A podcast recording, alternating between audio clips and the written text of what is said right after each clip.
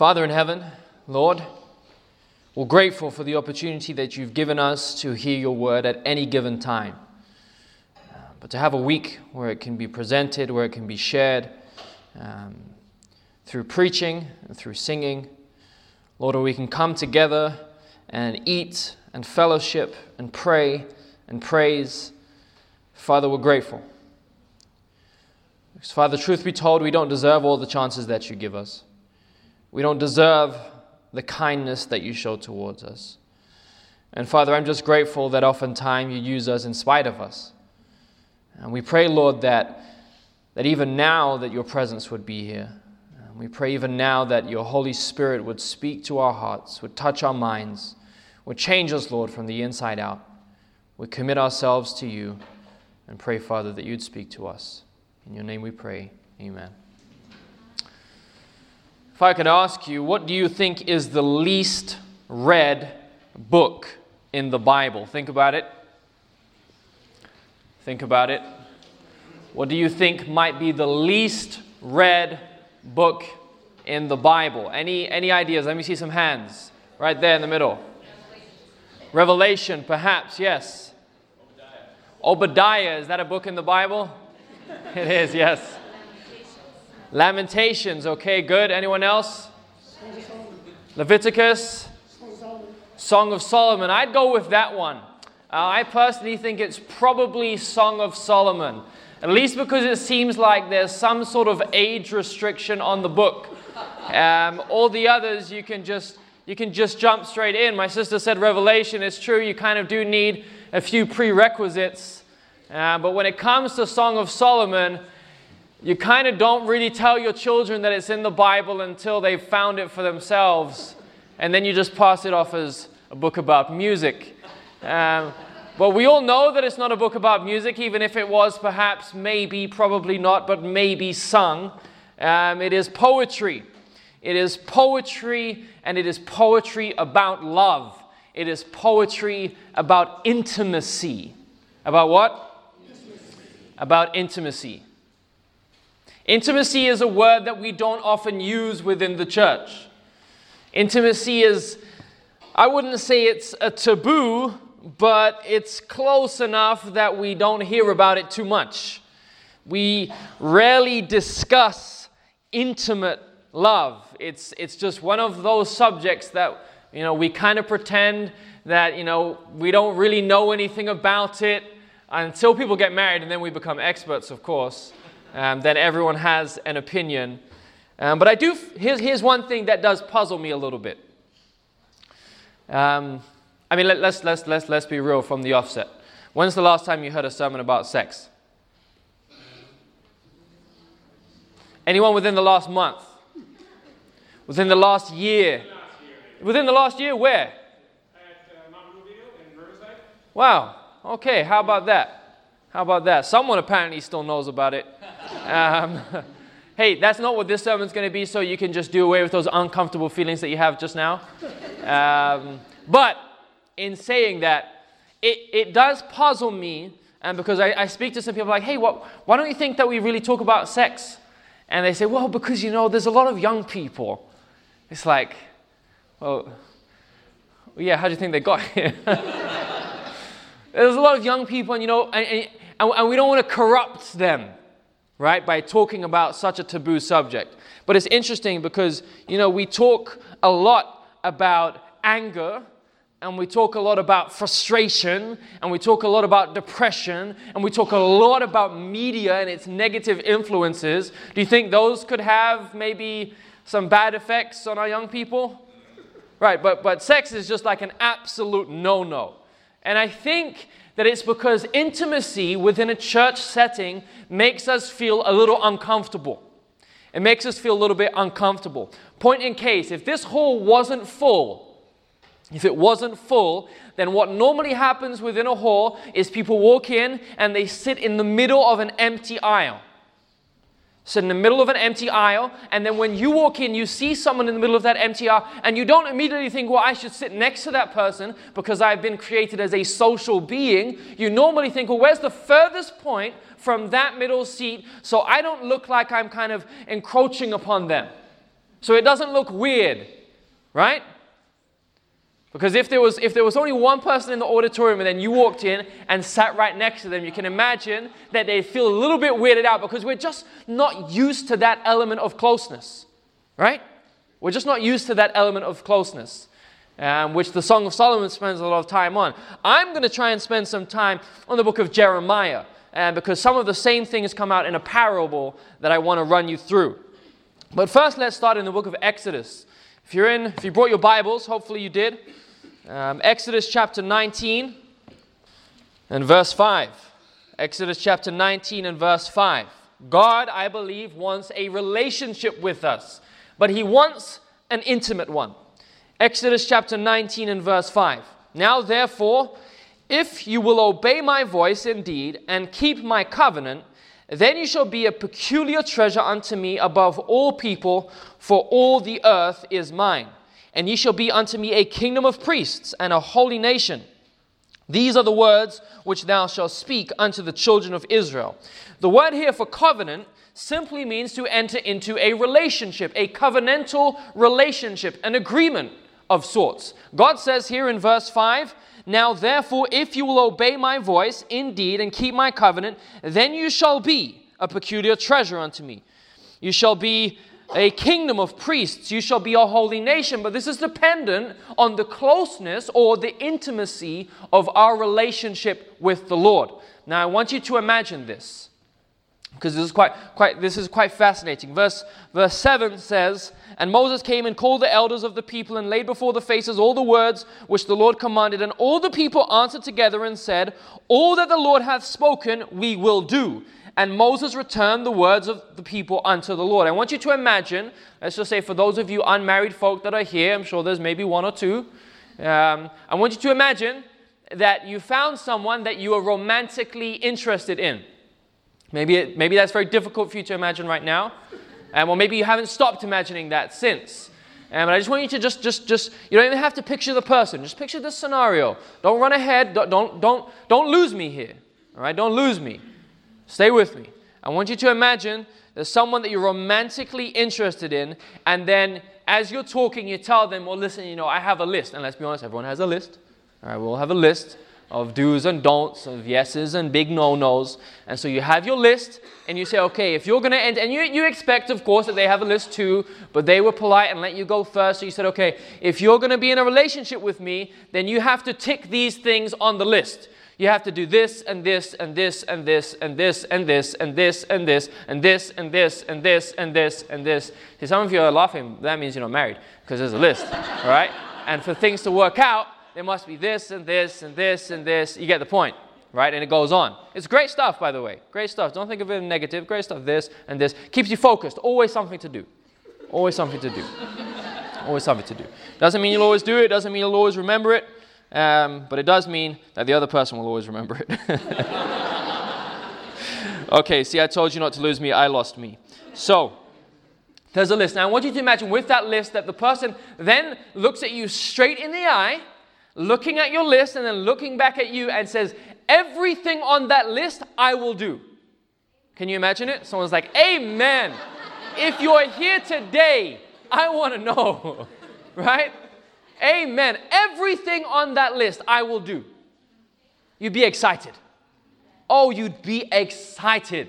Now, of course, there's pressure for you then to say, well, everything on your list I will do as well. Um, and such a relationship I don't think actually exists. Um, but essentially, this is what God is saying. God is saying, I want to be in a intimate relationship with you. And the people to whom he, he sends that request respond by saying, Every single thing that you ask of us, we will do it. They are at least verbally, even if they are taking this step somewhat in ignorance, they're at least verbally agreeing to this covenantal contract, to this relationship. They're saying, Everything you want, I'll do it.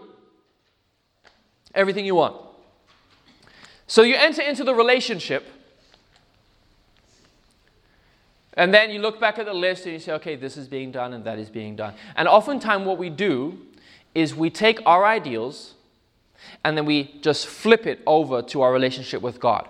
And we look at our relationship with God as a list. And say, okay, well, have I done this? And have I done that? And have I done this? And have I done that? And then we judge the, the intimacy of the relationship by how many boxes we've ticked. Did I pray today? Yes. Boom, five points. Did I do my devotion this morning? Boom, five points. Did I do my devotion before 5 a.m.? Boom, 25 points. Did I do my devotion before 5 a.m. outside in nature? 100 points, right? Okay? Did I, and, and, we tick it off. We're like, yes, done this, done this, done this, done this. And then we look at it and we think, oh, super close to God today. Super close to God today, right? But what God is saying is not, did you do this, did you do this, did you do this? What God is saying is, why did you do that? Why did you pray today? Why did you spend time in devotion this morning? Why did you wake up early to do that? Why did you go into nature to do it? Why? I don't really care so much that the things were done as much as I care about the actual motivation behind your actions because that's really where the relationship comes to life. Okay? I'm at home and there's loads of stuff to do. All right? I get home before my wife sometimes and, and there's dishes in the sink and there's clothes halfway hanging out of the dryer because I was rushing as I was taking them out in the morning and the cats decided that that would be a fun place to play and the whole place is, is a mess. And I come home and I'm there and I'm like, okay, there's stuff that I have to do, but I'm looking around the house thinking, you know what? I could get some stuff done. So I, I get some stuff done and she comes home and says, hey, you know, the house is looking great. Good job. I thought you were super busy today. I'm like, yeah, you know, I was super busy, but yeah, I had to, so I did it. You know, I, I, I really had to just do all of those things because I really wanted to, to win your love today. Doesn't really work. Like, I, I, I felt like I had to do these things because we're married and it's expected, so I did the dishes. You know, is that okay? I tick the box. And suddenly the house looks a little bit dirtier. Because it's not so much that things were done, it's the actual reason why. If you only got to do one thing, but the reason why you done it is because you're like, they've had a hard day, I'm going to do this so, so they don't have to do it. So when they come home, they can relax. Even if it was just one thing, that, that, that's amazing now. Because it's not so much the quantity, or maybe even sometimes not so much the quality, as much as it is the reason behind it. And I think that's where God's focus is when it comes to our relationship. He wants to know why. Because with God, what's most important, I believe, is the actual intimacy of the relationship. If we're just keeping the law to the very letter, but our heart isn't actually in it, then we are essentially guilty of breaking the law. Relationships, I believe, are the bedrock of society. The bedrock of society. I'm in a marriage relationship with my wife. Amen. Amen. Amen. And there's a certain level of intimacy, right? We first read of this intimacy in Genesis chapter 2. The Bible says, Therefore a man shall leave his father and his mother and hold fast to his wife, and they shall become what?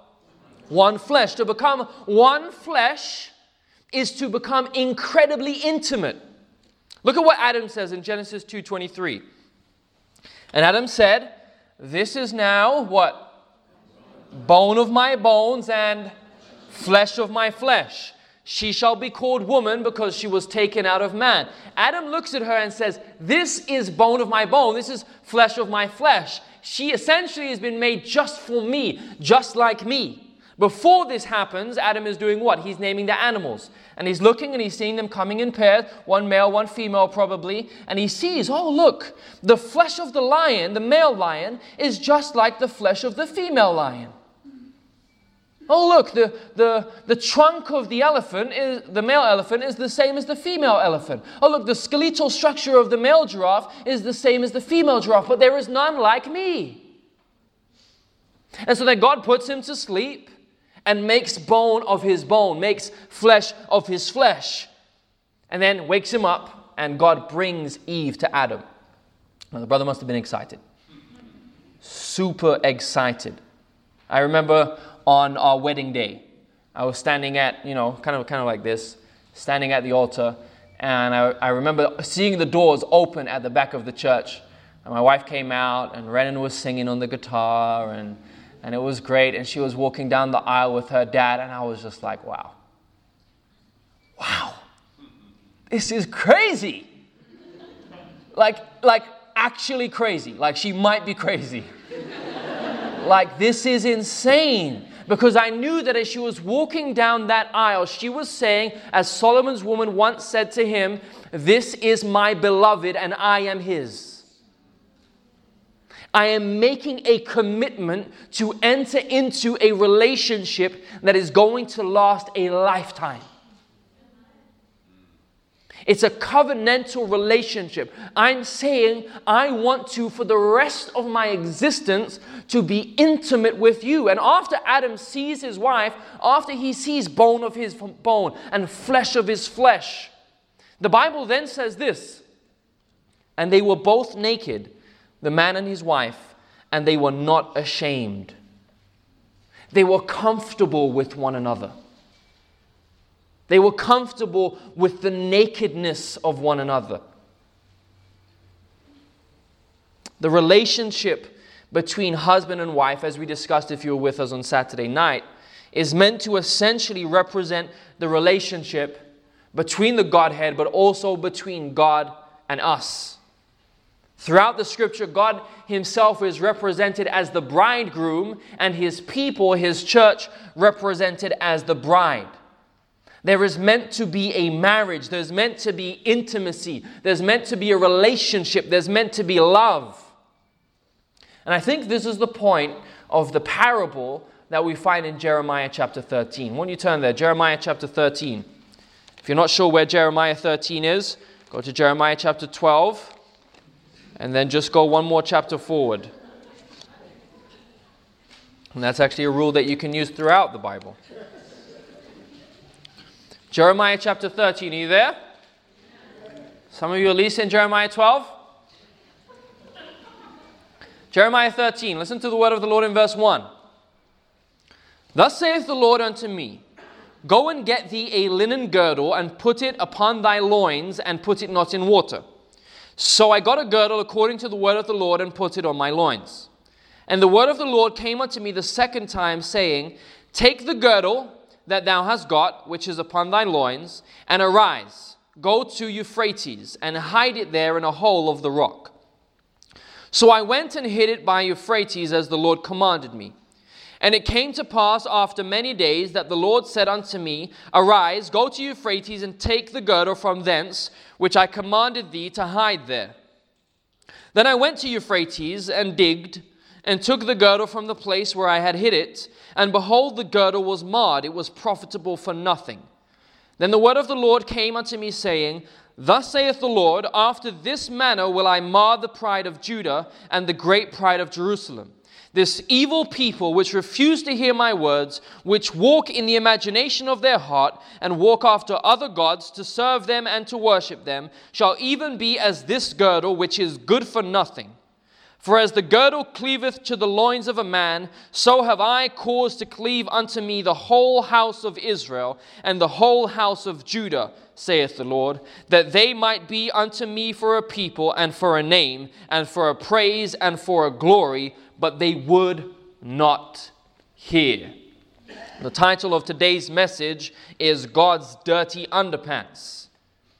And I want to look a little bit closer at this passage. Look in verse 1. The Lord says to Jeremiah, Go and get thee a linen girdle and put it upon thy loins and put it not in water. This linen girdle essentially was their undergarment, it was basically their underwear. And Jeremiah was told to go and purchase when it says go and get, the word there in the Hebrew for get is kana. It's actually the same word that is used to, that is translated into Cain's actual name, and it simply means a possession. Cain was the possessor, or it means to, to purchase or to buy. So Jeremiah had to go out and he had to buy essentially a pair of underpants. And then it said that he had to put them on. How many of you think that's good advice? Right? Put them on wear them. But the advice gets even better, right? The Lord says to Jeremiah, don't put them in water before you put them on. Amen? Amen. Don't put your underpants in water before you put them on. Is, is key um, when wearing underpants. Don't put them in water. So it says that he went and did just what God said and put them on. And then the word of the Lord came unto him a second time. The word of the Lord comes to him a second time and says, Okay, get up and go to the Euphrates and hide it there in a hole in the rock. Essentially, I want you to take your underwear, which you're wearing, walk, and it was far for Jeremiah to get to the Euphrates River. I want you to go and walk down to the Euphrates, and when you get there, I want you to take them off and bury them under a rock. How many of you are grateful that you're not a prophet? right? He has to take them off and put them under a rock. And Jeremiah obeyed. So I went and hid it by the Euphrates as the Lord commanded me. He did it. He's a very obedient man. Now, do any of you know what the custom was in regards to how many pairs of underwear they would wear? Any ideas? One. So he would have walked back from the Euphrates back to God's people where he was the essentially the rejected prophet the one that they never heard and never listened to, and he would have went back there without the underwear. Now we don't know how much, is t- how much time has passed. In verse 6, it just said, And it came to pass after many days that the Lord said unto me, Okay, go back to the Euphrates and take the girdle from there, which I commanded you to hide there. So he goes back in verse 7 Then I went to the Euphrates and dug and took the girdle from the place that I had hid it and behold, the girdle was marred, and it was profitable for nothing. Now, clothes, all type of clothes, especially linen, they decompose over time. They break down. Um, they'll break down if you if you just didn't wear them they'll break down if you wore them all the time and they'll break down if you just left them in water. But if you wanted to really break them down like super fast then you'd put them in water dirty water and then take them out and let them dry and put them in dirty water and take them out and let them dry and so on and so forth. The worst idea if you wanted to keep this piece of clothing as useful was to have it dry get it wet and then dry it out again and this is exactly what the Lord told Jeremiah to do, and we're going to figure out why. But when he takes them out from under the rock, it says that they were marred, and it says, and they were profitable for nothing. And so then God says in verse 9, Thus saith the Lord, after this manner will I mar the pride of Jerusalem and the great pride, sorry, mar the pride of Judah and the great pride of Jerusalem. He then says in verse 10 that the reason for this is that we refuse to hear his word. And then he calls us good for nothing. And then, verse 11, we essentially get the meaning of this. He says, The same way that the girdle cleaves to the loins of a man, so I have caused to cleave to me the whole house of Israel. In other words, God is saying that He essentially is the prophet, and the linen girdle, this, this piece of underwear, represent the church, represent God's people. And what He's saying is, I went and I didn't just find a random piece of clothing. No, I went and purchased this piece of clothing. I had to go and buy it. And then once I bought it, you know what I did? I put it on. I wore it. I wore them. And I didn't just wear them like, like an outer shirt or a pair of shoes. I wore them as close as I could possibly wear them. We were in an intimate relationship. Then we find in verse 4, he says, Take the girdle that you have got, which is upon thy loins, arise and go and hide it under a rock. Listen to me. God desires that we would be his most intimate piece of clothing. Clothing in the scripture often represents righteousness, and God is desiring that we would be the closest to him, that we would be the most intimate piece of piece of clothing, that we would that we would cling close to him, that we would love him to the utmost with all of our hearts. We were designed, you and I, to be as near to God as possible. In the Garden of Eden, it is said that God walked in the midst of the garden with Adam and Eve. Before that, it says that we were created in his image in Genesis chapter 1 and verse 27. And just after that, it doesn't just tell us that he spoke us into existence, but rather he got down on his knees in the mud and in the clay and formed us with his own hands, that he breathed the breath of life into our nostrils, Genesis chapter 2, verse 7, and man became a living soul. The whole process was designed to show you and I that God desires above all an intimate relationship. An intimate relationship. an intimate relationship, created in the image of His glory, and then commissioned to reveal that glory in its fullness at the end of time. But here's the sad, the sad part of this parable is God says to the prophet, take them off. Take them off. I've purchased them. I've worn them as close as I possibly can. I've entered into an intimate relationship, but take them off. And don't just take them off, but head where? What river, though? To the Euphrates. Now, for those of you that, that are even slightly familiar with Bible geography, where did the river Euphrates flow? Flew right through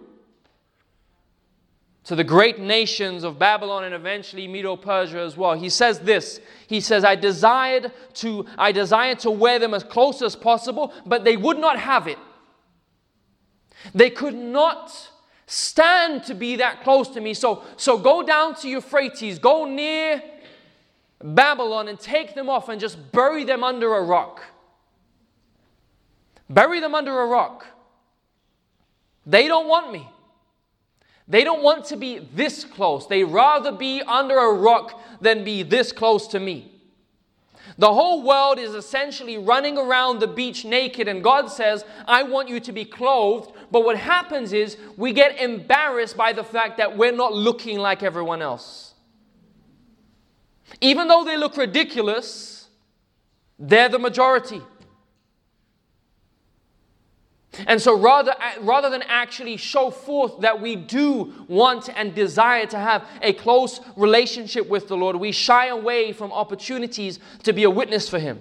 We shy away for opportunities of intimacy with Him because we're stubborn, because we're prideful, which essentially is the reason that God brings out here in this parable that the people of Judah and Jerusalem just have too much pride in their heart. They can't bear to be seen this close. And so God says, okay, take them off. Let them go their own way. Bury them in the sand. The message is just too simple. If you and I are not intimately connected to the Lord, we're good for nothing. Useless. I mean, when Jeremiah goes back and looks at the garment, it's worn. It's marred. It's got holes. It's good for nothing. It's useless. This is what the Lord is saying. It's a warning message saying, I, I want to be really close. But if you keep, if you keep pushing me further and further and further away, eventually you're going to end up like this. Eventually you're going to end up where nothing is really working out. Where we we become useless. Some of us, some of us have settled, let's be real, some of us have settled for a mediocre relationship with the Lord. A mere knowledge of Him and His laws and His statutes, but without actually truly entering in to the union. Now, you might not be sure of how to judge that. Well, let me ask you a question, it should help you out. Has there ever been a time in your life where you were closer to God than you are right now. Think about it. Now, hopefully, for some of you, you'll say, No, this is actually the closest that I've ever been to the Lord. And praise God if that's you. But I would haphazard a guess that for the majority of us, there's been times in our life where we've been closer to the Lord than we are right now. And that is an indication to us that we're not actually as intimate with Him as we could be. You see, I don't believe that the start of the relationship is meant to be the best. I don't. I have, from what I can remember at least, very fond memories of our wedding day. From what I remember, it was beautiful. But I like to think of it as the worst day of our marriage because it was the first one. It was never meant to be the best day. The relationship wasn't meant to start off with just a bang and be amazing. And you have what they call the honeymoon period. And then after that, you know, it's back to reality. You know, and then, then life comes and hits you. And I'm not trying to say that I live, you know, on cloud nine and I'm extremely idealistic and, and I just walk on roses all the time. No, no, no, no, no. I'm real. Relationships are tough to navigate through because at least one person in every relationship is human. So it's difficult. But the ideal of the relationship is that it would continually stem upwards, that it would grow closer and closer and closer to the ideal, that our relationships would grow and not dwindle. There's something, you know, kind of nice about buying someone a rose or a flower. But you are essentially giving them a dead gift, or a dying one at least. Right? My wife and I already have this understanding. I've never had to buy her flowers ever. She's like, don't buy me something that's dying. What are you trying to say? So I've never had to buy flowers. Amen. Praise the Lord. That money can go on vegan milkshakes, you know? It's great. But if you buy someone a seed, though, for me, that's far more meaningful. Because they can take that seed and they can plant it and they can watch it grow. And no one expects overnight, by the way, for, for if you plant the seed at night and you wake up in the morning, you're not expecting to see a tree, right? You wake up and what do you expect to see? Nothing. You're not expecting to see anything. You come back in a couple weeks, maybe there's a little, you know, a little, a little pinky tree poking out of the ground. And then you come back and you look after it and you allow it to grow and grow and grow. The idea is that by the time you get to the end of the cycle, it is this great flourishing plant. You don't think to start with the tree and then work your way towards the seed, right? Or, or am I the only one that thinks like that? And this is what the Lord is saying is that the day that you enter into a relationship with Him, because we do this, we have baptism. How was your baptism? Oh, it was amazing. Oh, my family was there, and you know, I went in and then I came out, and they put nice clothes on me and a little flower, and then they gave me a Bible and loads of books that I never read, and then it was just super great. It was super great. And then after that, you know, it's got hard, and, and now I'm persevering, now I'm pushing through. And, and you can tell because they started off saying, yeah, yeah, yeah. And then by the end of it, like, you know, the trials, and, and you know, is, is pray for me, you know. And, and again, I understand it's real. It's real. But that doesn't mean that, that the relationship is worse. It means, in fact, that it's growing. It means, in fact, that it's growing. What God was desiring was that the beginning of the relationship that He has with you and I wasn't the best part of it. Rather, He's desiring the end. They look at the end and say, Now that is what I was waiting for. But with Judah and Jerusalem, that wasn't the case. Has there ever been a time, has there ever been a time in your relationship with the Lord where you were closer to Him than you are now? Now, how might you judge that? Well, how much time are you putting aside to actually speak to Him? How much time are you putting aside to read His Word? How much time are you putting aside to, to speak to others about Him?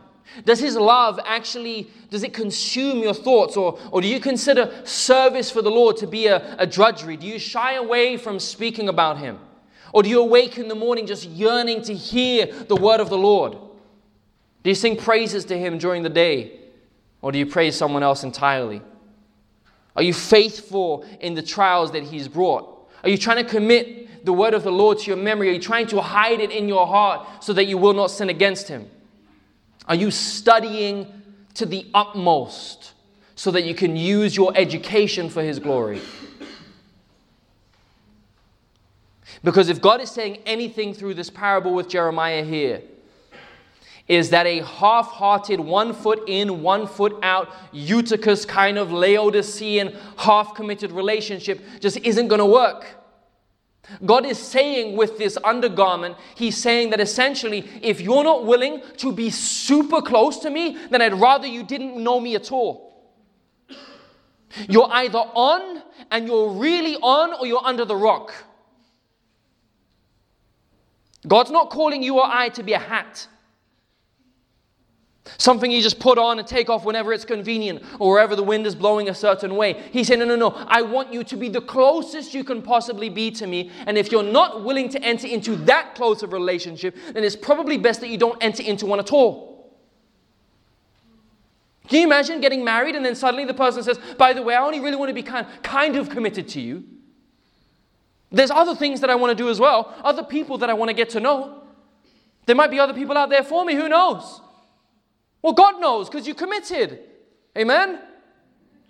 Do you mean, me? Amen? Amen. You've committed into the relationship. You've committed to being intimate with only one. God is saying, I wish you'd made that commitment with me. You know, it was his desire that the intimacy of his relationship with Israel would attract the world into enter, entering into a similar relationship. There's a great book by, I think it's Skip MacCarty, called In Granite or Ingrained. Anyone heard of that book? It's a book that goes through the covenants. Wonderful, wonderful book. And it has four DNA markers as to what a covenant actually is, all found in the book of Jeremiah and then later on repeated in the book of Hebrews. But one of them was this that God's people were not meant to do outreach. Did you know that? God's people weren't meant to do outreach, they were the outreach.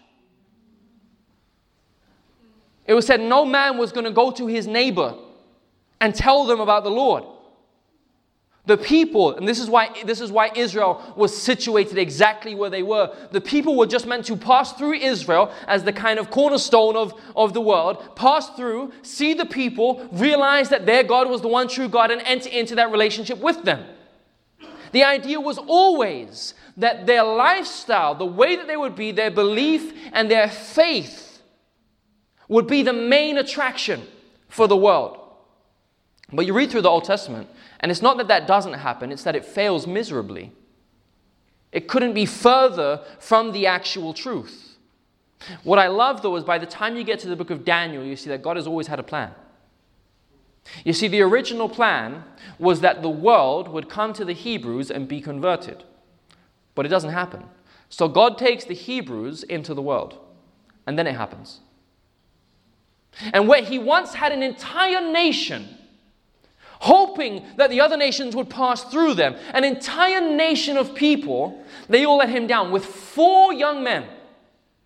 Four young men that, mind you, were taken as captives from their home, castrated on the way, brought into a heathen, pagan nation, brought into a completely foreign country. They were forced to enroll in a pagan university and take a Babylonian education. Those four those four were such great witnesses for the Lord that the king of the greatest nation on earth converted. It was always the plan, it was just meant to be the other way around. And in fact, they tried it for a little bit and they brought, they brought the Babylonians into Israel, but instead we wanted to try and show off. Look at our new building. Look at the way the lights come on and the way it changes color during the night. Never worked. They came in and they thought, oh, okay, great. Now we'll steal that and that and that. We'll come back later and pick it up. It only took four young men that had lives far worse than any of us in this room and those four, regardless of what happened, regardless of what food was put before them, regardless of when their life was on a line and they were told they were going to just be turned into dunghill, or regardless of whether they were thrown into the hottest fire ever lit on this earth until hellfire comes down itself, or regardless of whether they were thrown into a den full of lions or told that they couldn't pray, they remained faithful and they were an actual witness because regardless of where they went or what they did, everyone around them saw that they had an intimate relationship relationship with their Creator. And it worked. It only takes, and we see this right throughout the scriptures, every single time, it only takes a few people to change the world. We've got 19 million Adventists, almost 20.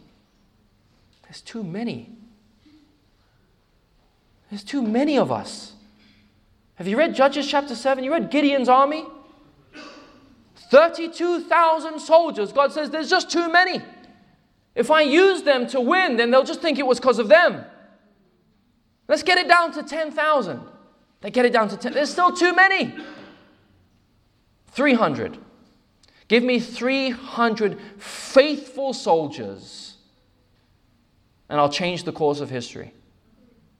We look like 19 million, so it will take us approximately 14.73 years if we continue to grow at a rate of 26.9%, and then we'll catch up with the next biggest. Give me a break. Why are we so focused on growth? The end time message is about reduction. We're told that people are going to leave. We're not going to end this with, with six billion people on our side. That's just not reality. What's reality is there's going to be a small number that were faithful. Let's just try and be those. I'm not saying let's not take the message, absolutely, because some of the those are out there waiting just to be invited in. invited into an intimate relationship, invited into a relationship with people that know God better than anyone else on the face of this earth. My people know my voice, he says. When he calls and they pick up, they know exactly who's on the other line just by the voice. No introduction necessary. I know this guy. I've spent all the time I possibly could with him. He's my Savior. What I love is this undergarment. From the moment that it was put under that rock was always going to be marred. And Jeremiah would have known it.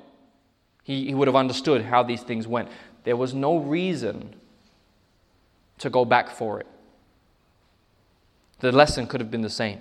He could have said, Jeremiah, the, the, the undergarment under the rock is marred, and that's what I'm going to do to Judah. But no, he says, go and get it from out. Get it from under the rock. Take it out. Listen to me. From the beginning of time, from the beginning of Earth's history, God has been cleaning dirty underwear. He's been cleaning you and I. He's been taking us, marred and as useless and unprofitable as we have been in the past. He's been taking us and desiring above all to restore us to our natural state. That's the gospel message. That's the gospel. That though you are useless, I can then make you profitable once more. I can patch up those holes. I can cleanse you. I can make you as though you are new. You just have to listen. That's all he's saying. Look at verse 11. But they would not hear. That's what he's asking for. That we would listen to his voice. You and I are this undergarment, purchased with the blood of Christ. And God says, I just want to put you on. I just want to be close to you. I just want to have a closer relationship with you than with any other being that I've made. You're the only one that can reflect my glory. You can, you're the only one that can tell the story of salvation as ones who have actually experienced it. But some of us, some of us are just under the rock hiding away, just getting wasted, day after day becoming more and more useless. The Lord said, that doesn't have to be your fate. You don't have to be separated from me. You don't have to shy away from that level of intimacy with the Lord. Where you tell Him the deepest and darkest secrets in your life. Where you show Him exactly who you are. Where you invite Him into every room where nothing is left unturned. There was a time in my life, at least, when I felt super useless. Absolutely no purpose whatsoever. What could the Lord use? What could He do? There was nothing left. No, I still stand before you as a filthy undergarment torn and marred because of ridiculous decisions I've made even after the Lord chose me, even after He reached down and plucked me out from under the rock. But I've witnessed too many times. I've witnessed too many times His grace and His desire to do something miraculous in my life for me to desire to go back into that hole. And yeah, sometimes I, I wander back towards it. Sometimes I doubt. Sometimes I wobble and sway. Sometimes I notice the filth a lot. But I look back at Isaiah and it's still there. Though my sins were as scarlet, was it scarlet? An apparently unremovable dye. They can be as white as snow. I can still be cleaned. You can still be cleaned. Can still be restored. Can still be, can still be fixed. Can still start again. And so he asks right at the end there I want to cleave to the house of Israel, to the house of Judah, to my people. Why? So that they might be my people, so that they might be my name, so that they might be my praise, so that they might be my glory. Do you want to be God's people? Do you know what it means to be his name? To actually to be his name? To be his character. To be his praise. Not just to give it, but to be it. To be his glory. This is the desire of the Lord. And so this appeal is to everyone then. Because there isn't a single soul in this room right now that cannot be at least one step closer. Everyone can be one step closer. Even if you've never taken the step, you can be one step closer. You can have a more intimate relationship. There's more that you can tell him. There's more that you can show him. There's more that you can trust him. There's more of your time that you can give Him. There's more of you that He can have. So tonight, when you go home, whether you go home with your spouse or with your family or with your friends or with your roommate or whether it's just you and the Holy Spirit, let that be your prayer. Lord, bring me closer. And though when I get closer, I see my filth even more, bring me closer and help me to trust that you can make me clean, that you can make me whole again. Bring me closer and let me claim those promises. If any man confesses sin, that God is what? Faithful. God is, do you believe that God is faithful? We're unfaithful, but He's faithful. He's faithful to cleanse us from all of our sins from all of our unrighteousness. You and I can be that holy garment for God again. We can be that bright light. We can be His glory in this dark world. If we would just choose to come a little closer. And when we get there, to come closer yet, and closer yet, and closer yet. God wants to restore you, He wants to restore me as individuals and as a collective. Let Him wear you. Come close. Enter not into a half hearted relationship with Him, but an intimate one. One where there's no one on the face of this planet that you would want to be closer with. Because that's the goal. That's the goal that at the end of time, when Jesus Christ returns, that there would be nothing between. Nothing between my soul and my Savior. You know the song. Nothing, not a single thing between the relationship that I have with my Savior, with my Redeemer, with my Jesus. Father in heaven, we pray, Lord, that you would, that you would bring us closer this evening. Show us, Lord, the obstacles that are in our way. Show us the things that block our path. Show us the things that we keep stumbling over time and time again. Father, help us to navigate. Help us to see the parts of ourselves that are wholly unlike you, the characteristics that we cling to that we know we need to surrender, Lord. And we pray, Father, that you would help us to take another step to Christ, and another, and yet another. And if we fall, then help us to get back up and take another. And one more closer and closer still, nearer to my God. Father, we want to walk with you today. We want to start something that we'll never finish. We want to walk with you for the rest of our life. Help us, Father, to come closer. This is our prayer in Jesus' name. Amen. This media was brought to you by Audioverse, a website dedicated to spreading God's Word through free sermon audio and much more.